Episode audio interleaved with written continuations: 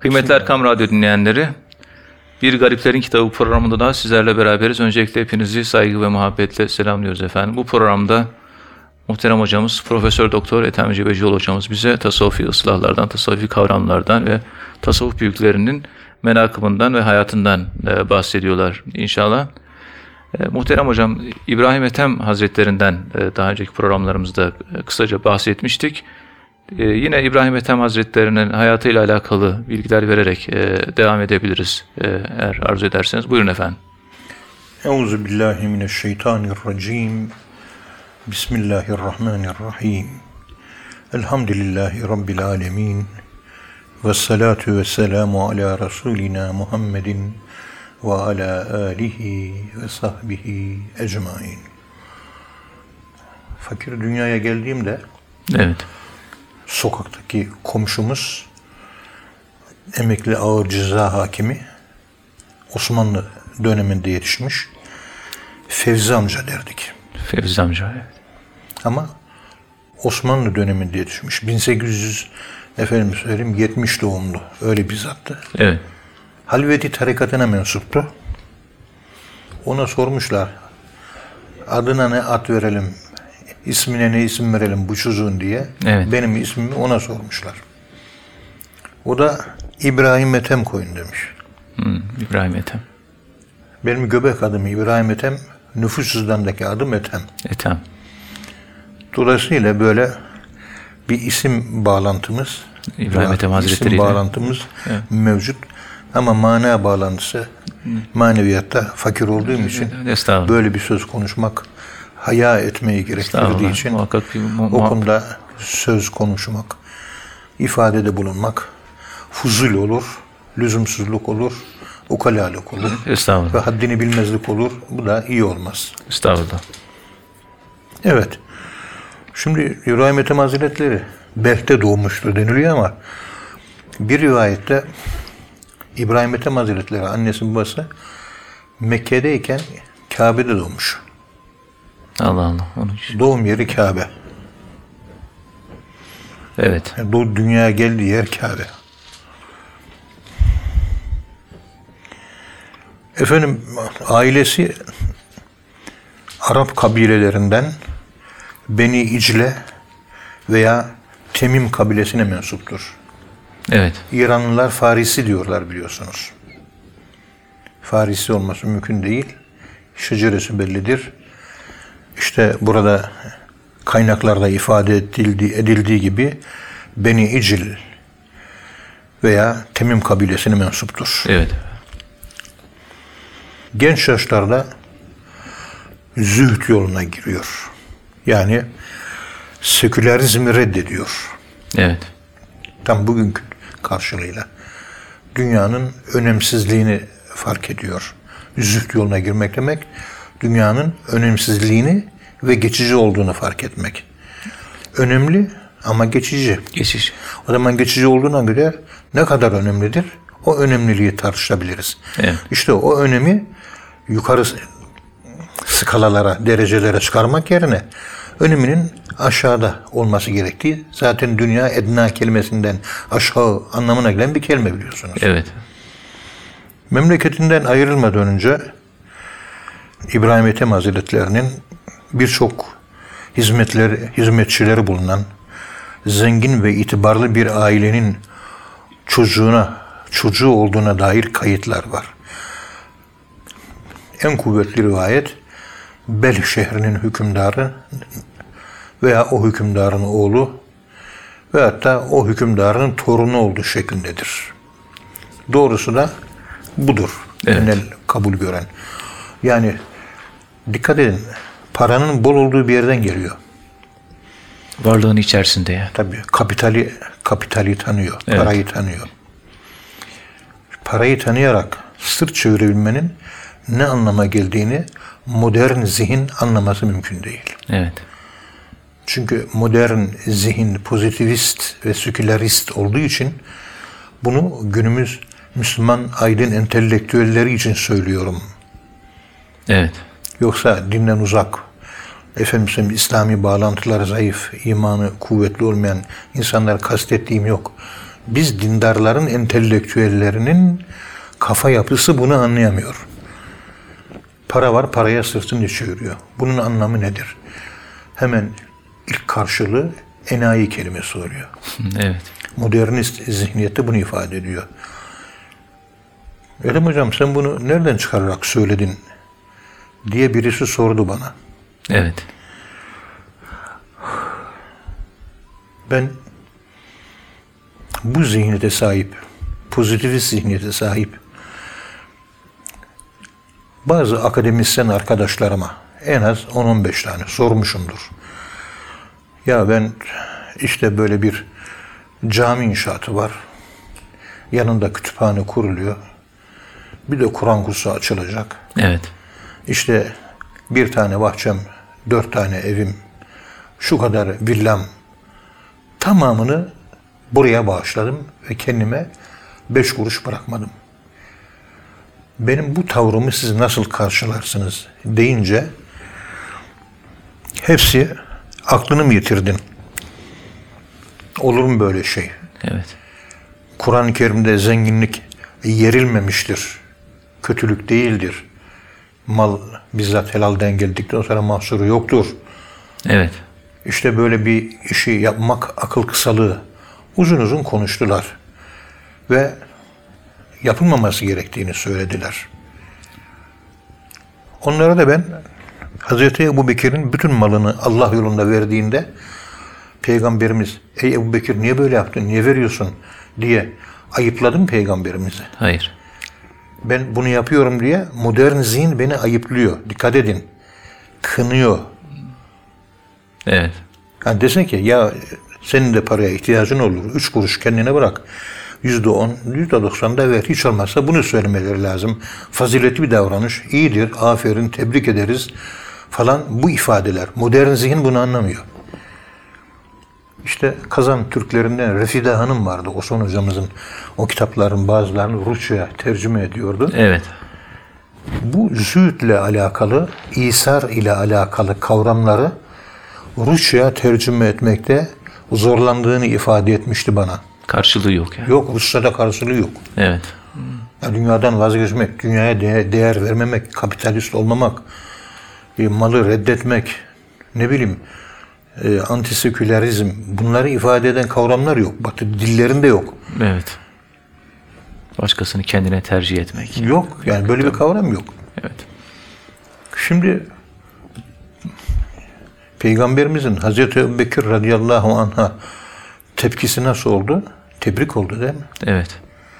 Yanlışını sordu. Peki aileni kime bıraktın deyince Allah'a ve Resulüne bıraktım diyerek tevekkül duygusuna atıfta bulundu. O da önemli. Evet. Ya kime bıraktın, ne yapacaksın? Hemen tevekkül duygusuna atıfta bulundu.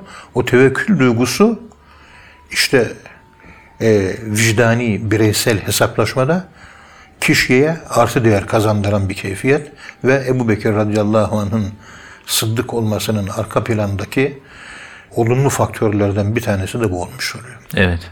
Peygamberimizin Miraç mucizesini kabul etti, sıddık dediler. Sıddık. İtirazsız. O mu diyor? O halde doğrudur, sıddık. Evet. Ama sıddık kelimesinin ifade ettiği manasının arka planda böyle bir Allah'a sırtını dayama, Allah'a tevekkül etme, yani böyle bir yapı var arkada. Evet. İşte İbrahim Ethem Hazretlerinin terk-ü dünya. Dikkat edin, terk-ü dünya. Evet. Oradan sonra terk-i ukba geliyor. Ne demek? Cehennem korkusu bitiyor. Cennet ümidi de kayboluyor. Evet. Geride sadece Allah kalıyor. Dünya bitmiş. Cenneti de bitirmiş. Cehennemi de bitirmiş. Geride bir kendisi bir de Allah'a kalmış. Bu cennet ve cehennemin gitmesiyle beraber sırf Allah'ın kalması işte hakiki iman, hakiki yakin budur. Evet. Eğer anlaşılabilirse, eğer anlayabilirse. Birinci aşamayı geçemedik. Terk-i dünyayı geçemiyoruz. Yok. Yani geçemedik. Evet. Ben kendi hesabıma para dünyasını geçemedim ben mesela. Sizin için değil. Gizli cimri olarak görüyorum kendimi. Genel hafif, olarak şey. Yok o değil yani. Evet. Hafif de olsa gizli cimri olarak görüyorum ben kendimi. Estağfurullah. Bu cimriliklerin tamamı sekülerizmdir. Unutmayın. Cimriliğin tamamı paracılıktır. cimrilerin tamamı yabudune dinardır. Paraya tapmaktır. Evet. Musa Efendimiz öyle söylermiş. Şu oğlum Osman'ı tutun dermiş. Bütün bıraksanız malı mülkü dağıtacak, elde hiçbir şey kalmayacak. Dikkat edin. O kadar demek ki yani. Terki dünyanın ne manaya geldiğini, evet, muhterem mürşid-i kamirin üzerinde de psikotarihi üzerinde de, evet, Musa Efendimizin bu ifadelerinde buluyoruz. Tutun paranın, malın her şeyini dağıtacak. Yani işte. Yani aşırı merhamet, aşırı cömertlik var. Tabii. Yani, aşırı cömertlik, aşırı merhametten gelir. Evet. Evet. Efendim, sahip olduğu bütün nimetlerden vazgeçip zorluk yolunu, fakirlik yolunu, hiçlik yolunu, yokluk yolunu, zühd yolunu seçmesi sebebiyle destani bir hayat öyküsü etrafında teşekkül etti. Evet. Kolay değil yani. Onca malı tepip de Allah'a doğru yürüyebilmek her yiğidin kârı değildir. Özellikle günümüzde yabudûne dinâra, insanlar aklı fikri parada olacak diyor. Evet. Halbuki dervişin aklı fikri Allah'ta olması lazım. Evet.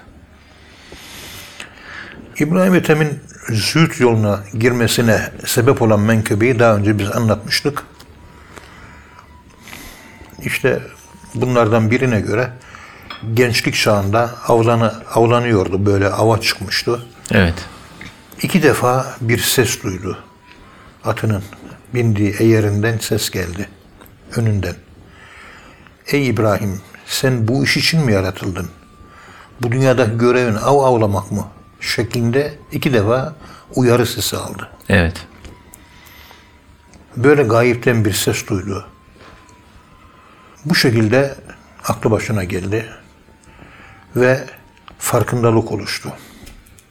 Dünyayı fark etti, ahireti fark etti, Allah'ı fark etti. Kendindeki o şatafatlı, zengin, lüks hayatı fark etti. Bu kendi vicdanının sesi mi oluyor hocam? Yani bu vicdanın sesi, Allah'ın sesidir. Allah'ın sesi, evet. Evet. Allah'ın sesi de vicdanın sesi. Evet. İçinde buluyorsunuz. İçinizde bu sesi, manayı içinizde buluvermek. Evet. Tam manası bu. Evet. Allah sevdiği kullarını böyle uyarır. Uyarıyor. He. Allah inşallah bizi de bir gün uyarır. Farkındalık bizde var da bir İbrahim Ethem farkındalığı yok. Evet. Bunlar. Benim ancak yapabildiğim, malımı mülkümü hep eşime bıraktım gittim. Yani o kadar. Dünya malı istemiyorum ben çünkü. Herkes, evet, meraklı. Aman tapum olsun, arsam. Elhamdülillah o benim sentime uğramadı. Ben yani kendi hesabımı yapıyorum şu anda. Evet. Dinleyiciler de kendi hesabını yapsınlar. Evet. Benim yapabildiğim bu kadarıyla. Ben zaten günahkar bir Müslümanım. Estağfurullah. Zayıfım. Gücüm yettiği de bu. Olan da bu. Dostlarım, eşim, ahbabım benim bu halimi de biliyorlar. Estağfurullah. Buyurun hocam. Efendim, bundan sonra İbrahim Ethem Hazretleri Abdullah bin Mübarek'in de aralarında bulunduğu 60 kadar ilim yolcusu gençle birlikte Mekke'ye doğru yola koyulmuştur. Başlangıçta sahip olduğu geniş imkanları geride bırakıp vatanından ayrılmak kendisine biraz ağır gelmiştir. Yani kuş tüyü yataklarda yatıyordu, toprakta yatıyor artık. Evet. Ayakkabılar, pardon, devenin, atın sırtında gidiyordu. Ya merkebin sırtında gidiyor veyahut da yürüyerek gidiyor. Evet. Hizmet edenler var, hizmet eden yok. Hizmet eden yok. Lüks yiyecekler yiyor, lüks yiyecekler yok. Ekmek, su, başka bir şey yok. Belki bir de hurma, o kadar. O kadar. Bir de yolculuğun meşakkati var bir de. Tabii. Ağır gelmiş, döneyim mi dönmeyeyim mi nefsiyle çetin bir savaşa girişmiş. Çok uğraşmış ve sebata muvaffak olmuş. Bu bana şeye benziyor. Rahmetlik Muhammed Apak Hazretleri var. İşte Hassalılar Mehmet Hoca diye onu biliyorlar. Mehmet Ali Efendi diye biliyorlar. Evet, Hataylı biliyorsunuz. Evet. Onun da işte master tezini evladımız yaptı. Allah razı olsun. O zat yiyecek konusunda kendi nefsiyle çok çetin mücadeleye girişmiş. Evet. günlerce aç kalmak, sadece suyla geçirmek, 3 günlük oruçlar tutmak, 4 günlük oruçlar. Yani oruca başlıyor, iftar yapmıyor. 72 saat sonra iftar yapıyor. Allah Allah. Riyazet. Kendi açlığıyla, ondan sonra yiyeceğe olan düşkünlüğüyle, bununla yüzleşiyor. Evet. Kendisiyle yüzleşiyor. Öyle zamanlar olmuş ki Muhammed Apak Efendi Hazretleri İbrahim Çito adında dervişi anlattı bana Hassa'da. Evet. Hocam dedi, hocam aç kaldığı için çok ağlamış dedi. Dayanamamış, zırıl zırıl ağlamış. Yine de yemiyor. Yemiyor. Zorlanmış ama yemiyor. Ağlıyor açlıktan. Yemiyor, yemeyeceğim diyor. Evet. En sonunda açlık sınırı açıldığı zaman açsızlık hissedilmeye başlıyor. İşte o sınırı aşabilmek marifet. Biliyorsun vücudu çok ağır, 1. dereceden yanıklar oluyor. Vücudun çoğu yandığı için acı duymaz hale geliyorlarmış. Yandığı halde. Acı eşiği geçiliyormuş. Evet. İnneğin içerisine dalarsanız onun karıştığı elde ediliyor. İşte Sadi Şirazi ben ahlakı ahlaksızlardan öğrendim diyor ya. Evet. İşte ve bakın acaba diğer Allah dostlarının Allah yolda giderken her biri bir yoldan gitmiş. Kimler neler çekmiş acaba? Yani benim bildiğim şu şeyhler o Selef döneminde evet. Ve biraz sonraki dönemde Osmanlı Devleti'nin ilk kurulduğu dönemlerde Orta Asya'dan müritlerini Anadolu'ya yolluyor. Tek kişi olarak gidiyorlar. Bazen de 2 kişi olarak gidiyorlar. Evet. Ama bir gidiyor, yolculuk 7 sene sürüyor. Falanca köyde 1 ay kalıyor. Filanca kızlarımda 3 gün kalıyor. Yiyecek bulamıyor, sadece su içiyor. Ahlat topluyor, onu yiyor. Üzerinde bir tane elbise, iç elbiseyi çıkarıyor, giyiyor, temizliyor. Ondan sonra dış elbisenin altını, ondan sonra üstünü. Zorlu şartlar altında. Evet. Gece gündüz zikir, gece gündüz ibadet. Rum diyarında İslam'ı yayan Alperenler. 7 evet. sene hanım yok, çoluk çocuk yok, evlat yok, vatan yok. Dilini dişini bilmediği bir Bizans toprağı. O kadar çok Alperen gelmiş ki. Ankara'da bugün o eski 78 tane yapılmış Osmanlı dönemi camisi var. Kanal A televizyonu için program yaptığımda evet. Bu 78 tane caminin en az 50'sinin Horasan Erenleri tarafından yapıldığını biliyorum ben. Evet. Çok büyük fedakarlık yaptı. Yani. Çok büyük. Memlük Hazretleri var evet. Memlük'te. Horasan Eri. İleylekli Baba Horasan Eri. Direkli Baba Horasan Eri. Bilmem ne Zeynel Abidin Hazretleri Horasan Eri. Bilmem ne Hemhüm Dede. Hep bunlar Ankara'nın eski camileri. Evet. Hep orada mübarek zatlar. Hep dervişler gelmişler, yerleşmişler, cami kurmuşlar. Hep 12, 13, 14. 11. yüzyıllarda. Evet. Allah rahmet eylesin. Allah işte bu çileyi yani yolculuklarla çıkarmışlar. Es-seferu kıt'atun minel azabi. Yolculuk yapmak cehennem azaplarından bir parçadır. Evet. Yani meşakkat yani. Yani insan sıkıntı çekiyor. Bu yolculuklarda hadis okuyor gittiği yerlerde, tefsir okuyor, İslam'ı yayıyor. Takvaya devam ediyor. Az yiyor, az içiyor. Efendime söyleyeyim ve az uyku uyuyor. Bol ibadet yapıyor, bol zikir çekiyor. Hayat bundan ibaret. Takva yolculuğu yapıyor. Evet. Bugün modern insanın bu tür inisiyasyon yolculukları, tekamül yolculukları, seyir-i sülük uğrunda maddi yolculukların manevi yolculukla birleştirilmesi olayını bilmiyor maalesef. Modern zihin bunlara hep yabancı, hep uzak. Bunları okuduğu zaman anlamadığı için, yaşamadığı için, hayatı yaşadığından ibaret olduğu için, dar at bakışı gözlüğüyle baktığı için tasavvufa gülerek bakıyor. Evet. O tasavvufun da mübarek zatlar dönüyor. Tebessüm ediyorlar. Ondan başka bir şey yok. Eleştirmiyor. Sadece boyuna basıyor, bakıyor, posuna bakıyor, ağırlığına bakıyor. durumunu gördükten sonra tebessüm ediyor. Sen haklısın diyor, gidiyor. Evet. Ve izâ khâtebehumul cahilûne kâlû selâma diyor. Evet. Ya. İşte bu yolculukta İbrahim Ethem bu sıkıntıyı yaşamış. Yani rahat bir hayattan zorlu bir hayata geçiyor. Dönüşümün esnası. Dönüştükten sonra yaşanır da ama dönüşmenin süreci, vetiresi, prosesi kolay bir iş değil yani. Evet. Bu sıradaki ruh halini İbrahim Ethem şöyle anlatıyor. Çok acılar çektim, çok acılar çektim. Ancak vatanım Belh'ten ayrı kalmaktan daha ağır geleni olmadı. Evet. Belh, Mevlana'nın da vatanı. Evet. Ya. Yani kendi vatanını terk etmek en büyük acı oluyor. Ya. Mevlana da Belhli. Evet. Ve o da ayrılmış. O da oradan. Belh ayrılık noktası mı acaba? Aklıma öyle geliyor. Belh kelimesi de hurma hevengi anlamına geliyor. Evet.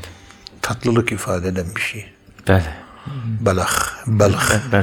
Ya.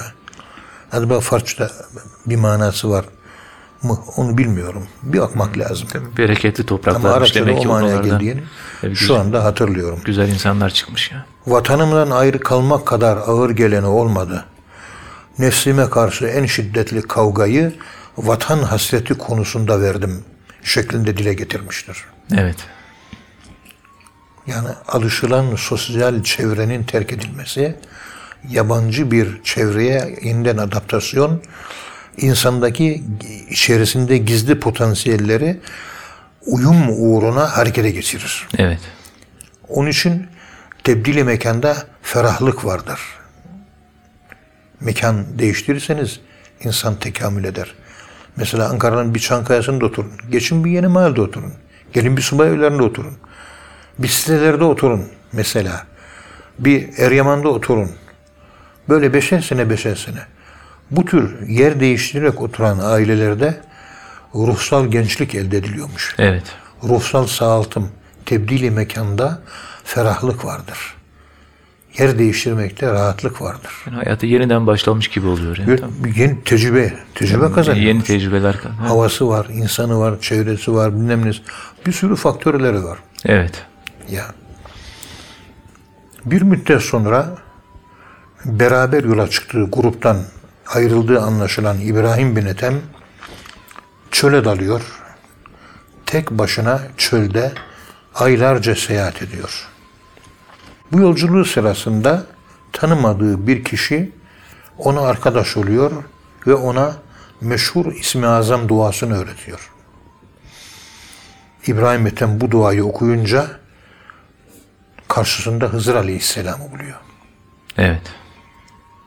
Hızır Aleyhisselam ona İsmi Azam'ı öğreten zatın Davut adında bir kişi. Diğer bir rivayete göre de İlyas olduğunu bildirmiştir. Davut Aleyhisselam ruhaniyeti gelmiş. Evet. O öğretmiş. Ve hatta İlyas Aleyhisselam. İşte, İsmi Azam okuyunca Hızır'la buluşuyor. Ha. فَتَمَثَّلَا لَهَا بَشَرًا سَوِيَّدَكِ temessül neyse, evet, o manada temessül edip materyalize olup, maddileşip, cismanileşip Hazreti Davud'un ruhaniyeti, evet, Hazreti İbrahim Ethem'e İsmi Azam duasını öğretiyor. Evet hocam. Hucuri ise İbrahim Ethem'e İsmi Azam'ı bizzat Hızır Aleyhisselam'ın öğrettiğini söyler. İlk buluştuğu kişi Hızır Aleyhisselam diyor. İlk buluştuğu kişi Hızır Aleyhisselam'dır. Evet. Ve ondan öğrenmiştir. Mantıklı olan da, akla uyanı da sanki buymuş gibi geliyor bana şahsen. Evet. İbn Asakir, İbrahim bin Ethem'in Abbasi ihtilalcisi, Ebu Müslim Horasani'den kaçtığı için vatanından ayrıldığını belirtmektedir. Bu bilgi doğruysa Belh şehrinden 747 miladi yılında 129 hicri yılında ayrılmış olması icap eder. Efendim, İbrahim bin Ethem Hazretleri Horasan'dan ayrıldıktan sonra Şam, Irak, Hicaz ve Anadolu bölgelerine seyahatler yapmıştır. Evet. Uzun yolculuklar yapmış yani, evet, onu anlıyoruz. Evet. Mansure şehrine gitmiştir. Masisa. Oradan Sur'a gitmiş. Oradan Şam bölgesinin sahil şehri olan Kayseri'ye gitmiştir. Evet. Bildiğimiz Kayseri değil. Şam bölgesinde. Şam bölgesinde yani, bir liman. Birazcık Şam'da bir liman. Şehri. Evet. Evet. Oradan Humus'a geçmiştir. Oradan Askal'a geçmiştir. Mısır. Evet. Beyrut'a gelmiştir. Basra'ya geçmiştir. Küfe'ye gitmiştir. Mekke'ye, Medine'ye gitmiştir. Kudüs'e, İskenderiye'ye, Trablus, Antakya, Tarsus, Maraş. Bütün bu şehirlerde gezip dolaşıp bostan bekçiliği yapmış, amelelik, ırgatlık yapmış, değirmencilik gibi işler yaparak kendi elinin emeğiyle, alnının teriyle geçinmeye çalışmıştır. Evet. Yani gittiği bölgeler, bakın burada sayıyorum. 1, 2, 3, 4, 5, 6, 7, 8, 9, 10, 11, 12, 13, 14, 15, 16, 17. 17 tane şehir. Yani akıl almıyor hocam. O zamanki şartlarda nasıl? Durmadan böyle? Yeni bölge, yeni, evet, insanlar, yeni coğrafya, yeni kültür, yeni sosyoloji, yeni psikoloji. Evet. Yeni iklim, yeni hava, klimatoloji, psikoklimatoloji, etnoloji, psikoetnoloji, antropoloji.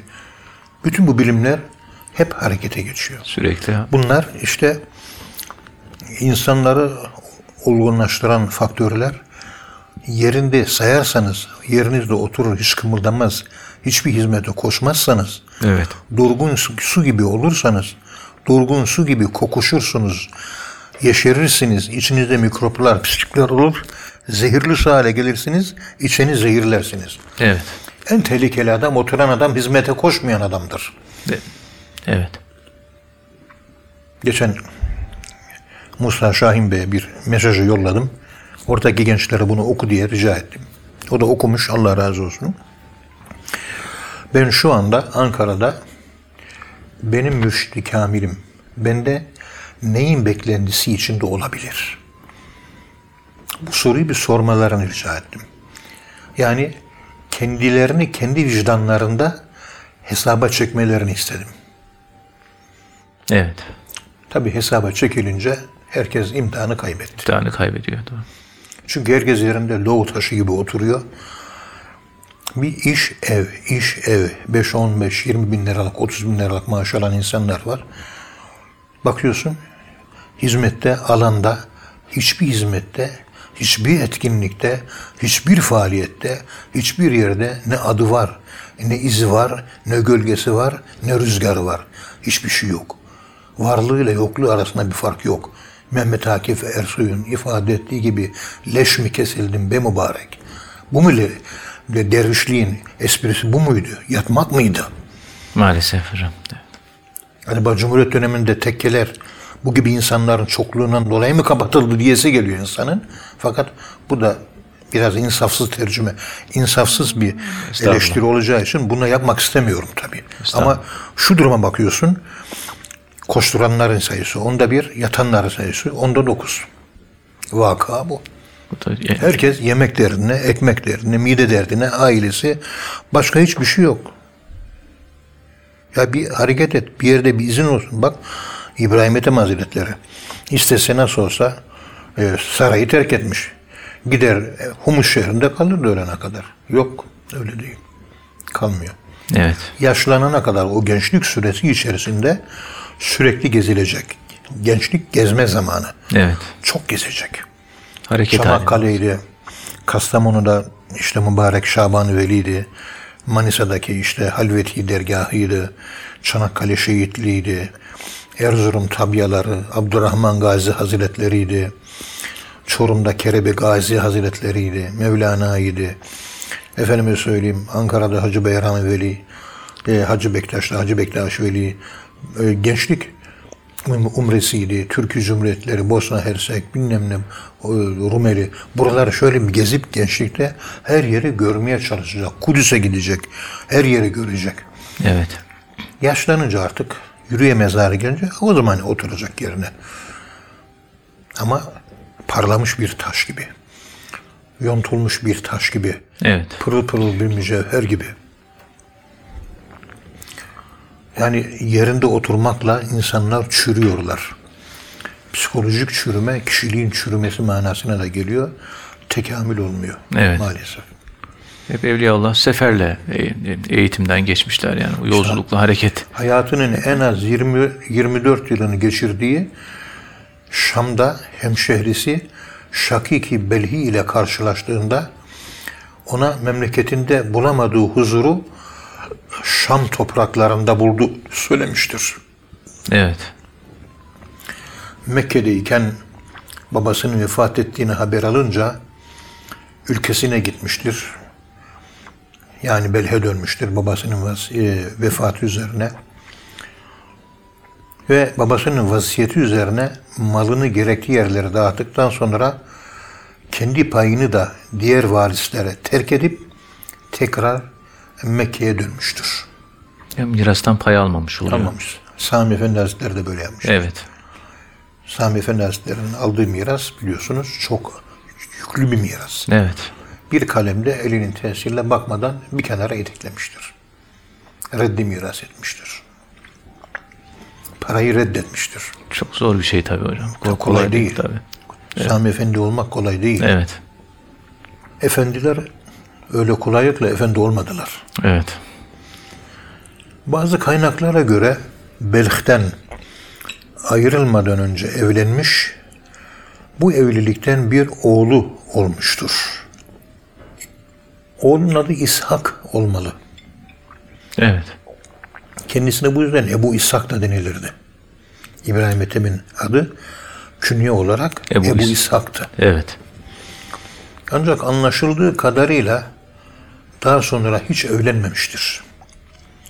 Bununla birlikte evlenip çoluk sahibi olmanın kendi bulunduğu durumdan daha hayırlı olduğunu da açıkça ifade etmiştir. Yani bir kere evlendi, çocuğu oldu, ondan sonra evlenmedi. Ama evlenip de çoluk çocuk kahrı çekmek benim bulunduğum bu halden daha iyidir demiştir.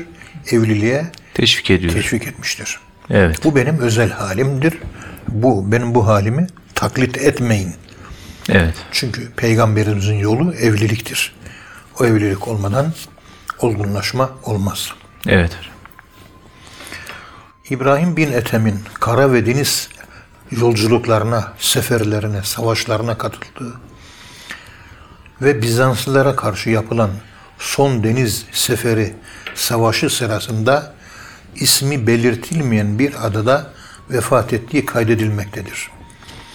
Ölüm tarihi için Hicri 130, miladi 748 verilir. Ya Allah yolunda cihat da etmiş yani. Evet.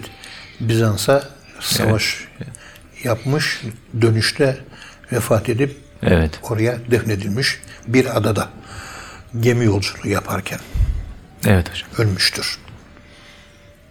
Yani dervişlik uyuşukluk değil farkındaysanız. Evet, hayatı mücadeleyle geçmiş hocam. Evet. İşte İbrahim Ethem Hazretleri. Yani. Helal para kazanmak, tabii. İlim için gezmek, takva hayatı yaşamak, Efendimiz söyleyeyim savaşlara katılmak, hareket, aksiyon, kendini gerçekleştirme, olgunlaşma bunlar tabii içi boş kavramlar değil. Evet. Her zaman söylediğim gibi modern zihin, pozitivist, ilahiyatçı, akademisyen aklı bunların ifade ettiği anlama nüfuz etmekten son derece uzaktır. Maalesef. Gözlerimizle görüyoruz. Gördük 50 yıldan beri görmeye de devam ediyoruz. Evet. Efendim bir rivayete göre Şam'da mezarı veyahut da Mısır Askalan'da veyahut da Bağdat'ta veyahut da Bizans'a ait bir ada. Acaba Kıbrıs mı? Bilmiyoruz. Sukin veya Sufenen Kalesi veyahut da Mısır'da Lut kavminin helak edildiği mahalde mezarları böyle çok çeşitli yerlerde olduğu ifade ediliyor. Bunlar değişik rivayetler. Evet. Yani. Ancak onun kız kardeşinin oğlu şair İbn Künase Garp toprağında bir mezarda yatıyor diyor. Yani batı taraflarındaki bir ülkenin bir ülkede orada defnedildi, evet, orada yatıyor diye tanıttığı kabrinin Şam bölgesinde Akdeniz sahiline yakın bir yerde olduğu kabul edilmektedir. Evet. Yani Şam'da Akdeniz'e yakın bir bölge orada defnedilmiştir. Evet. Efendim İbrahim Ethem Hazretleri yün aba giymiştir. Sufizm, yün aba giymek basitliği, sade hayatı ifade ediyor. En çok bulunan koyun tüyü. Evet. Ve herkes o koyun tüyünden yapılmışı giyiyor. Süsten uzak, en sade, kıyafet. O, evet. En kolay elbise o. Evet. Kaba, vücudun derisini de kesiyor, yakıyor falan. Ama bir maneviyat var. Onunla ilgili biz ta bir sene önce koyun yünü insanda manevi olarak neleri geliştirir diye Doktor Münir Derman'ın Allah Dostu Derki adlı eserinden alıntılar yaparak geniş geniş anlatmıştık. Evet. Efendim İbrahim bin Ethem Hazretlerini, yani ölümü hakkında mesela bunlar anlatılıyor. Evet. Şöyle bir menkıbe de var. Tabi bu menkıbelerin doğrusunu yanlışından ayırmak biraz zor gözüküyor. Evet. Görünen şekil bu. Doğduğu yerde ölmüştür. Evet. İbrahim Ethem ölümü yaklaşınca memleketi Belh'e gitti. Memleketine geldiğinde böyle kış mevsimi yakın, hafif kar ve yağmur yağıyordu. Çiseliyordu. Hafif kar sulu sepkendi. Düşündü ki hey dedi, ta 50 sene önce ben buranın padişahıydım. Gitti, kendi yaptırdığı büyük bir cami vardı. Ulu Cami. Orada namaz kıldı. Tabi yağmur yağdığı için, havada soğuk, sulu sepkan kar olduğu için camide yatmak istedi. Evet. Ve bir halıya büründü, uyumaya başladı. Biraz sonra caminin müezzini geldi, imamı geldi. Hey dediler, ne yapıyorsun sen burada? Hava soğuk dedi, bu geceyi ben burada geçireceğim. Hayır, cami gideceğiz, dışarı çık, hadi bakalım dediler. İbrahim Ethem şöyle düşündü. Şimdi bu camiyi yaptıran İbrahim Ethem benim, sahibi benim. Yaşlandım, son bir defa memleketimi görmek ve ölmek üzere buraya geldim. Fakat bunu söylemiyor. Evet. Bunun üzerine müezzinle imam İbrahim Ethem Hazretlerini ayağından çekiştirerek camiden dışarı çıkartıyorlar. 3-5 basamak tak tak tak kafası da o basamaklara vurarak camiden dışarı ıslak toprağa atıveriyorlar. O da boynu bükük gülerek kalkıyor. Belh'in sokaklarına dalıyor. Tabi geleneksel İslam zaman kullanma diliminde yatsıdan sonra hemen yatılır. Evet. Yani yatsı ezanı okundu, namazda kıldınız, eve gittiniz, yatak. Misafirlik yok. Misafirlikler gündüz. Her yer karanlık. Acaba bir yer bulabilir miyim? Baktı ki uzakta böyle bir pencerenin ardından bir mum yanıyor. O ışığa doğru gitti. Baktı ki bir fırın. Pencereden baktı, bir adam hesap kitap yapıyor. Artık işi bitirmiş. Hesap kitaptan sonra da gidecek, evinde istirahat edecek. Evet. Selamünaleyküm diyor. Kapıyı çalıyor. Giriyor. Adam hiç yüzüne bakmadan otur şuraya diyor. Öndeki hesaba bakıyor. Hesabını yapıyor, bitiriyor adam. Hiçbir ses söylemiyor. Hesabı bitirdikten sonra yeni bir mum yakıyor. Eski yaktığı mumu söndürüyor. İbrahim Ethem'e dönüyor. Hoş geldin diyor. İbrahim Ethem, hoş bulduk evladım diyor. Nasılsın, iyi misin amca falan böyle soru soruyor. Az önce diyor, ben burada çalışıyorum diyor. Seninle hoş geldin, beş gittin böyle bir lafa dalsam yaptığım hesapta yanılabilirim. Onun için o benim üzerime vazife olan görevimi bitirdim. Vazifemi yaptım. Bitirdikten sonra sana selamünaleyküm deyip veyahut da hal hatır sorup konuşmaya ondan sonra şimdi başlıyorum diyor. Evet. Bu görmüş olduğun mum da bu fırının sahibinin mumuydu. Onun işini onun mumu altında yaptım. Şimdi seninle konuşuyorum. Kendi özel işim. Cebimden çıkarttığım kendi özel mumu onun için yaktım diyor. Evet. Şimdi işçi var, patron var, işçi hakları, patron hakları, ticaret hukuku. Artık bunu ticaret felsefesiyle uğraşanlar nasıl yorumlarlar, nerelere oturturlar, üzerine hangi teoriler üretirler? Bu yüksek ahlak karşısında. İşte evet, çok büyük bir yüksek ahlak var, evet. Öyle, öyle, aile, maalesef bunlar hep kaybedildi. Çok anlatıyoruz, bu anlatmamız masal gibi geliyor.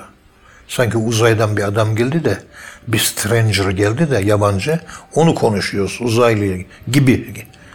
Resulullah'ın ahlakı buydu işte. Evet, Peygamber Efendimiz'in ahlakı. Onu kaybettik biz. Maalesef. Davranış kodlarımızı kaybettik. Muhammedi kodları, ondaki Kur'ani kodları kaybettik biz. Neyse. Evet. Buyurun hocam. Hoşuna gidiyor İbrahim Ethem Hazretleri'nin yüksek bir takva. Diyor ki, evladım sen görebildiğim kadarıyla salih bir insana benziyorsun diyor. Kalacak yer arıyordum. Burada kal amca diyor. Kalabilirsin burada diyor. Sen de eli yüzü nurlu, güzel bir amcasın diyor. Özel bir salih amelin var mı senin evladım diyor. Tabii o zaman böyle masa sandalye yok. Yerde oturuyorlar. Yerde oturuyorlar. Orada da fırında kalan ateşler, közler, bir de mum yanıyor. Düşün bu. Böyle bir yerde sade bir yastık üzerinde, minder üzerinde oturuyorlar. Evet. İbrahim Ethem, özel bir salih bir amel, böyle bir insansın sen. Bu mertebeyi nereden elde et? Ne yapıyorsun sen diyor yani. Amca ben böyle bir fazla bir amelim yok. Namaz kılarım, ibadet ederim. Oruç, 3-5 zekatım veririm. Bu benim. Yok evladım daha başka bir şeyin var mı? Ha bir de annem var diyor. Yardıma muhtaç diyor. Günde 2 defa yanına giderim. Altını üstünü bezlerim. Bir sepettedir. Yukarı çekerim. İndiririm. Karnını doyururum. Onunla sohbet ederim. Tekrar kimse bir zarar vermesin diye yukarı asarmış. Hani kedi köpek yılan falan gelip de zarar vermesin diye. Hizmetini yapıyor annesinin. Anne yıllardır annemin hizmetini yaparım. Evet. Ve annem benim hakkımda hep hayır dua eder. Durmadan güzel dualar yapar. Başka bir kimseden de böyle özel bir dua aldığım yok diyor. Peki senin istediğin bir şey var mı evladım diyor Allah'tan. Var diyor. Nedir o dua diyor. Amcacığım diyor. Bir zamanlar bizim buraya hükümdar olan İbrahim Ethem diye birisi varmış. Kendini hiç görmedim. Ya Rabbi bu anneme bakıyorum. Bu yaptığım amelimi eğer benim beğeniyorsan ölmeden önce bu İbrahim Ethem Hazretleri bizim bu Belh şehrinin hükümdarı onu bana bir göstersen de onu gördükten sonra canımı alsan, ölsem, yani hayatımdayken bana bir göster, onunla konuşayım, sohbet edeyim. Yıllardır Allah'a dua ederim, Allah bu duamı bir türlü kabul etmedi deyince, İbrahim Ethem Hazretleri tebessüm eder. Ah evladım, Allah senin duanı niye kabul etmesin der. Biraz yoruldum der. İzin verirsen, şu başımı omuzuna dayayacağım. İstirahat. Olur amca. Başını omuzuma koy der. Başını o gencin omuzuna koyar. İbrahim Ethem Hazretleri. Allah senin duanı kabul eder. Böyle kış mevsimine girmiştir. Ölmek için memleketi Belh'e dönmüştür İbrahim Ethem. Kendi camisinde yaptırdığı camide namaz kılar. Namazdan sonra camide kalmak ister. Kendi camisi eder. Ve o camide yatıp uyumak ister, geceleyen kalmak ister. Bir halıya sarınır ama caminin imam müezzini kalamazsın der. Kendi yaptırdığı camiden kovarlar. Ayağından sürükleye çıkarırlar ve sürükleyerek dışarı atarlar. Merdivenden de inerken kafası tak tak tak tak tak diye merdivenlerde çarpar. Evet. O da üstü başı çamur içerisinde kalkar. Beş şehrin sokaklarında yürür. Karanlıkta bir mum görür. O mumu bakar ki içeride senin gibi delikanlı oturuyor. Selamünaleyküm der. Oturur, onunla sohbet eder. Yorulur. Ondan sonra başını da gelir benim yaptığım gibi senin başının omuzun üzerine koyar. Gözünü yumar. La ilahe illallah der ve ölür. Der ve İbrahim Ethem Hazretleri o anda ölür. Evet, son nefesini orada vermiş. O genç de onun İbrahim Ethem Hazretleri de o anlar ama İbrahim Ethem Hazretleri ölmüştür artık. Evet. Şimdi bu olayları ben anlattığım zaman vahidçiyim. Buyurun Sayın Hocam. Yani buralar söz bitti. Burada sözün bittiği yani, yer yani. Evet. Burada ben yorum yapmak istemiyorum da şimdi dinleyicilere anlattım ben bunu. Evet. İbrahim Ethem Hazretleri'nin vefatını böyle anlatıyorlar. Belh'te ölmüştür. Mezarı Belh'tedir şeklinde oluyor bu rivayete göre. Evet. Ama bizim araştırmacılarımızın yaptığı araştırmalara göre evet. Allah razı olsun Şam'a yakın bir bölgede deniz kıyısında olduğunu söylüyorlar. Ama böyle bir menkıbede rivayette var. Böyle Allah razı olsun hocam. Gerçekten. Evet, evet programımızın sonuna geldik hocam. Allah razı olsun. Ağzınıza sağlık. Çok teşekkür ediyoruz. İbrahim Ethem Hazretleri'nin hayatından bahsettiniz. Kıymetli dinleyenler, bir programında bu şekilde sonuna gelmiş bulunuyoruz. Efendim bir sonraki programda tekrar buluşmak ümidiyle hepinize Allah'a emanet ediyoruz. Hoşça kalın efendim.